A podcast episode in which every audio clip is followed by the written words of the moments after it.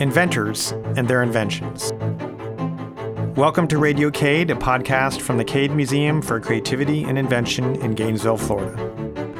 The museum is named after James Robert Cade, who invented Gatorade in 1965. My name is Richard Miles. We'll introduce you to inventors and the things that motivate them. We'll learn about their personal stories, how their inventions work, and how their ideas get from the laboratory to the marketplace.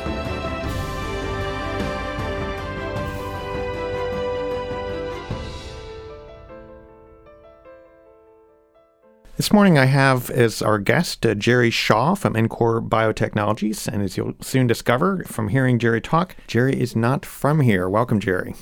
Thank you very much. So, um, tell us a little bit about yourself. Where are you from? Sort of what were you like as a kid?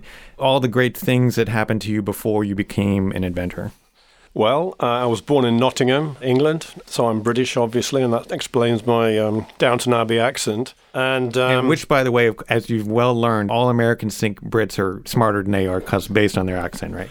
Yes, I never really understood that, but that's uh, certainly people seem to think that for some reason. I don't know why. Anyway, so uh, as a kid, I was very interested in zoology, and I'd go off into the woods and onto the ponds, and I'd catch little animals and put them in jam jars and look at them and study them. So when I got to be a bit older, I decided that I wanted to study living things. So I had a degree in zoology in uh, one of the London universities, and then I moved to another London university. So originally University College London, then King's College London. Uh, my second degree was a PhD, so I did that in a zoology department. But as it turns out, it was the same department where the uh, DNA work was done. It was the biophysics department where Rosalind Franklin, if you know the story, actually made the picture that became the basis of Watson and Crick's elucidation of the 3D structure of DNA, which was probably the most important finding that anybody ever made in biology because the structure immediately told you basically how DNA works. Uh, that was happening about the time I was born, and I went to this lab about 20 years later, and some of the people there knew this whole story. Some of the original equipment was there. You know, so it was an interesting place to be a young scientist. Did this run in the family? I mean, what did your parents do? Were they scientists, or any of your siblings? Did they also pursue science?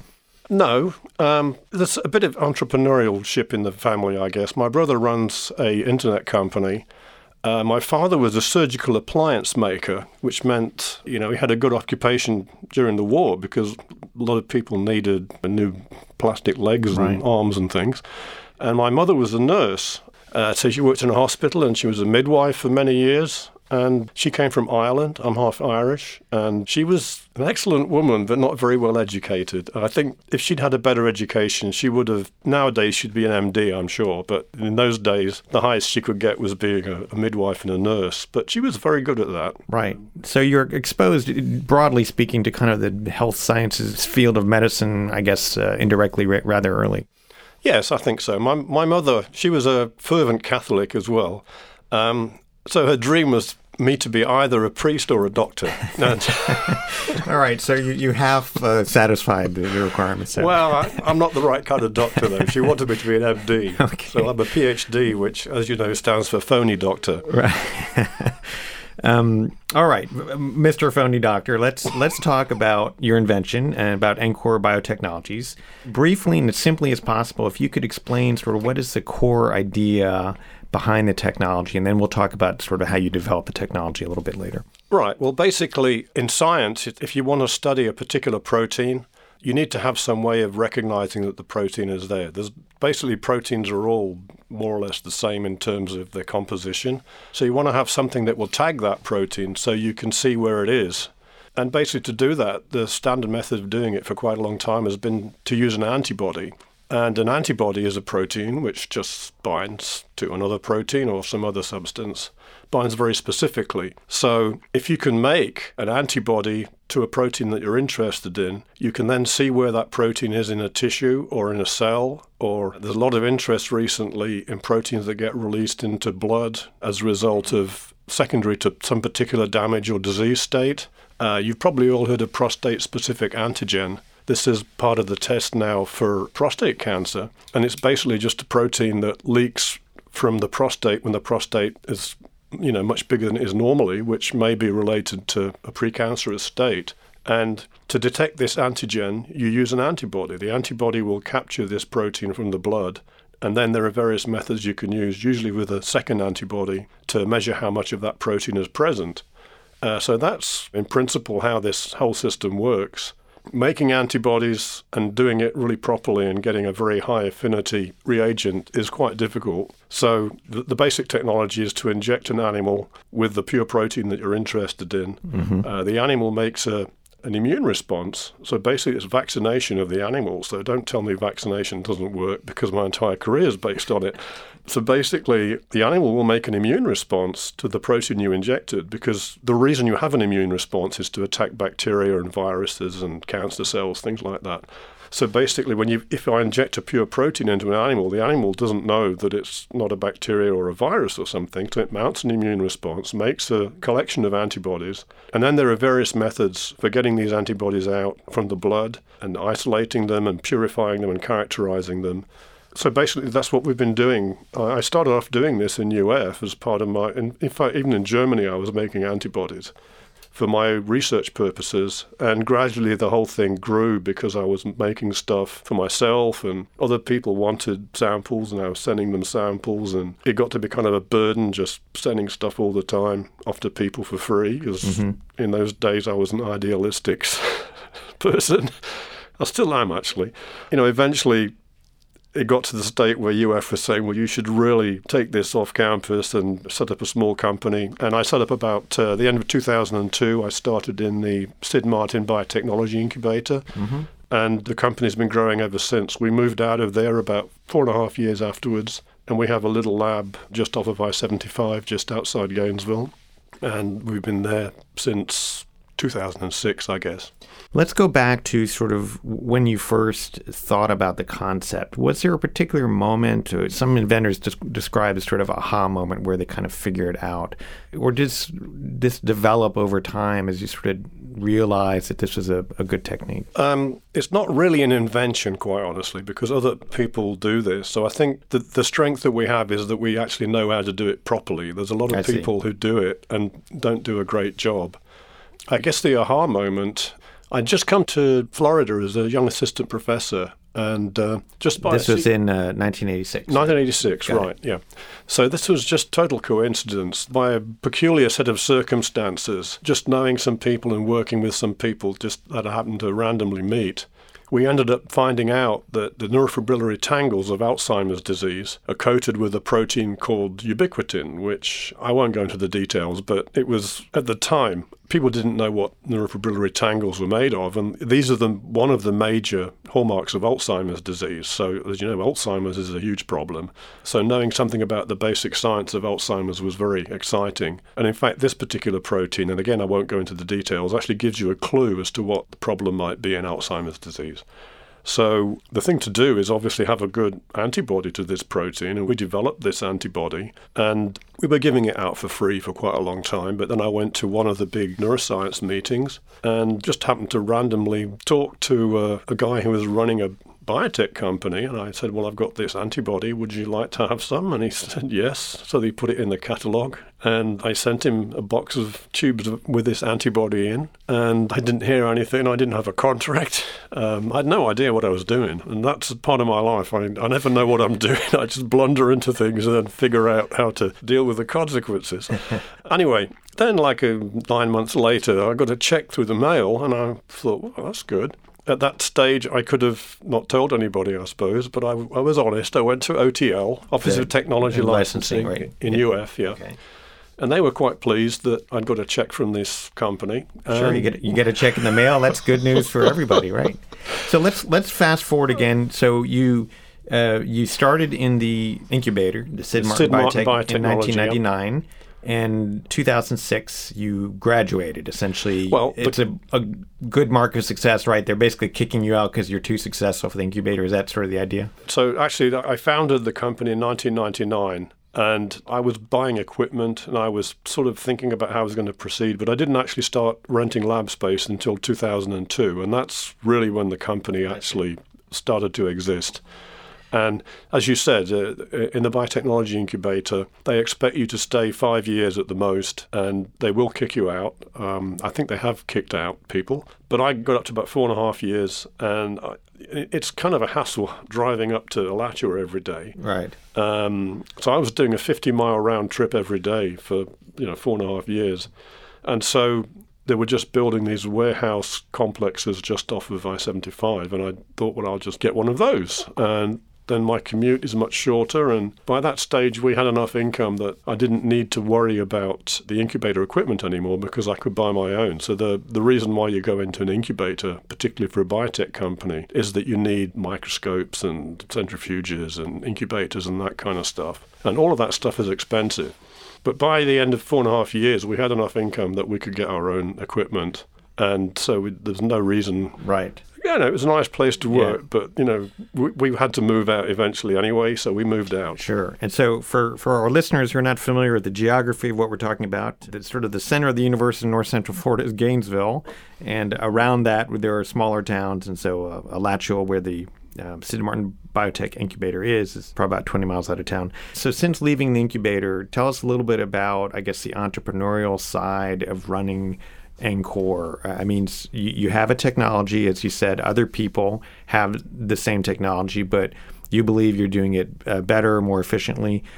How has that path gone? So, about 12 years ago that you left the bio incubator, what have sort of been the high points and the low points of the last 12 years in terms of moving the technology into the market? Well, basically, we've always just been trying to improve the stuff that we're making and get better characterization of the stuff we already had. And uh, so it, it turns out that um, a lot of people make antibodies and a lot of people sell them. And there's been many articles recently, in the last two or three years particularly, where people have been complaining about buying a particular antibody from a company and it, it doesn't work or it doesn't stain what it's supposed to or uh, there's some quality control issue with it. So we've been there are a few companies as careful about the stuff that they sell as we are. And if somebody complains about something, we'll look into it. And if, if it doesn't work for some reason that is our fault, then we'll just refund the money. That doesn't happen very often, but it has happened sometimes. So most of your clients are who? Other researchers or medical facilities, or who is actually buying the technology? Right now, it's mostly much bigger biotech companies. I don't know if you know these companies, but there are companies like Abcam and uh, Millipore and Fisher. They license stuff from us. So that's been most of our income up till now. We do sell directly to research labs, and I think as the company grows, we'll want to do that uh, preferentially over going through somebody else. That's actually more work for us, which means we'd have to hire more people, but the income is better for us as well. So basically, that's kind of the plan to expand the company a bit and to sell more stuff directly. So if you're working on a particular protein like you know, Alzheimer's or Parkinson's or something, as I said, you want a tag, you want to be able to see where the protein is, um, you can also use them therapeutically. Actually, that's that's something we haven't got into. But as you know, a lot of disease states, particularly cancer, are caused by mutations in proteins. So the protein basically has changed shape from what it should be, and the altered shape of the protein is causing it to do something it wasn't supposed to do. You can actually make antibodies which will inhibit that. And if you look at a lot of the recent drugs that the FDA has approved, they have MAB on the end, which indicates it's an antibody. So these are human antibodies. Mm-hmm. Um, we make. And can this be used also for Alzheimer's and Parkinson's as well? Yes, yes. So there's a there are clinical trials where people are using antibodies to some of the Alzheimer proteins to try and inhibit the production of plaques and tangles. It's got to be quite a growth area. We, we don't make human antibodies because humans don't like being injected with things on an experimental basis. But we make mouse antibodies, and you can get the mouse antibody, and uh, you have to genetically engineer it to turn it into a human antibody. But that's not such a big deal nowadays to do that. So right. that's something we we haven't got into yet, but we've been thinking about it. So I asked you earlier, uh, sort of, what was your biggest surprise as you developed and, and marketed the technology? Uh, your answer was how easy it was. So none of this sounds that easy. So I'm just curious about your answer in, in terms of you saw this as a relatively easy and simple thing to do. You know, well, explain. What I meant there, I didn't mean that making the antibody was particularly easy, because that could be quite challenging. And frequently, you'll see an antibody in our catalogue, and you won't know that it took us like two years to actually get that because we tried multiple different things and finally got something that worked. But actually, marketing this stuff turned out to be quite easy. As, as I said, I mean, all I did was I put some stuff in a box and I gave it to this guy, and um, I got a check in the mail. and so I thought, well, that's good. So obviously then I was thinking um, I'd get involved in a new project which would have some new proteins in that I hadn't worked on before, and I think, well, I could make antibodies to those, and that would be good for the project, but I could also sell them, you know. As I said, about 1989 was the first time I actually started doing anything commercial, but by 2000 I was getting quite big checks in the mail. And uh, in fact, the company was based on income, which is really unusual for a biotech company. Right. So I didn't have to write grants or get venture capital or anything. So You're generating income from almost from the very beginning. right, right, Right. right. Even before the beginning, yeah. So anyone who's started and run their own small business, or most people, sort of have really good days or good weeks and sort of bad days and bad weeks. Are there any that you can sort of recall off the top of your head where you had a milestone that was just great uh, on a, a particular day or week, and then on the other side, uh, were there just things that were really not catastrophic but really bad for the company that occurred? And if you could share those with us. A lot of little good days where we'd start screening some antibody and it would come out looking fantastic, and we'd know that we had something that could be a real money spinner. I suppose looking back on it, I hadn't really thought about this for a while, but we were very interested in a protein called NeuN, N-E-U-N. There's a one company had an antibody to this protein, and it was a fantastic marker of neurons. So everybody who was trying to count how many neurons there were or identify neurons in particular situations had this antibody. But the strange thing about it was that nobody knew what the actual protein was. It would this can happen. You turn up an antibody with these techniques. So the mouse was reacting to something, but the guys who had the antibody didn't know what it was reacting with. But whatever it was, it was really a nice component of neurons. And I'd always been wondering, you know, what the hell is this protein? And I was actually working on it, and I got scooped. I got, I figured out pretty much what the protein was, and I, and then somebody published that this is what this protein is. So we immediately used DNA technology to make our own version of this recombinant DNA to make this protein. We made our own antibody to it, and ours is actually is probably better than the original antibody, and we've sold bucket loads of it since then. Um, so that was a good day. Uh, and there are many bad days where you know we look at something and it doesn't work or it's a big mess and we just oh throw that away doesn't matter. Uh, probably the worst day recently was when I drove my car into the side of the to the side of the building. All right, this sounds like there's a story behind that. That, that sounds qualified as a general bad day, not just an entrepreneurial No, bad day. that's sure. right. Yeah, wasn't alcohol related. Um, no one was hurt, though, I assume. No, no. Okay, just the car and the building. right.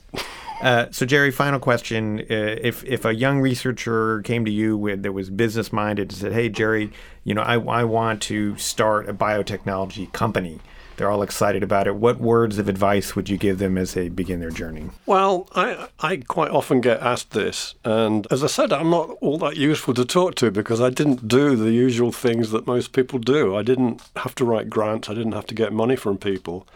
But I can tell people that's typically what you have to do. I mean, the only other thing is the usual Protestant work ethic kind of thing. You have to be prepared to work. You want to do quality stuff. You don't want to do stuff that's not high quality. And I think you have to understand the market that you're aiming for and just go for the high value targets in it. That's that's what we've always done. I mean, there are, the antibodies we make are to proteins that are going to be useful to people. As you probably know, that there's something like 20,000 genes in the human genome. And those genes make something ridiculous, like well over 100,000 different proteins, basically. And um, if you chose one of those proteins at random, then there might be 50 scientists in the world who are interested in that particular protein. But there are some proteins, like this molecule NeuN I mentioned, there aren't that many people who are interested in that protein in itself, but because it's such a good marker of neurons, it becomes a standard lab reagent that people want to use. If they want to count neurons in a section, they just use this antibody. And we have many others like that. So there are a whole bunch of different cell types in the brain, and we have markers to all of them. I don't know how useful that is. I mean, just hard work, focus, determination. Don't get too depressed if your car piled into the wall. and finally, don't crash your car into the side of the wall. Um, very good advice, Gerry. Fascinating conversation. Um, thank you very much for joining us this morning on Radio Cade. Okay, thank you. Radio Cade would like to thank the following people for their help and support. Liz Gist of the Cade Museum for coordinating inventor interviews. Bob McPeak of Heartwood Soundstage in downtown Gainesville, Florida for recording, editing, and production of the podcasts and music theme. Tracy Collins for the composition and performance of the Radio Cade theme song featuring violinist Jacob Lawson. And special thanks to the Cade Museum for Creativity and Invention, located in Gainesville, Florida.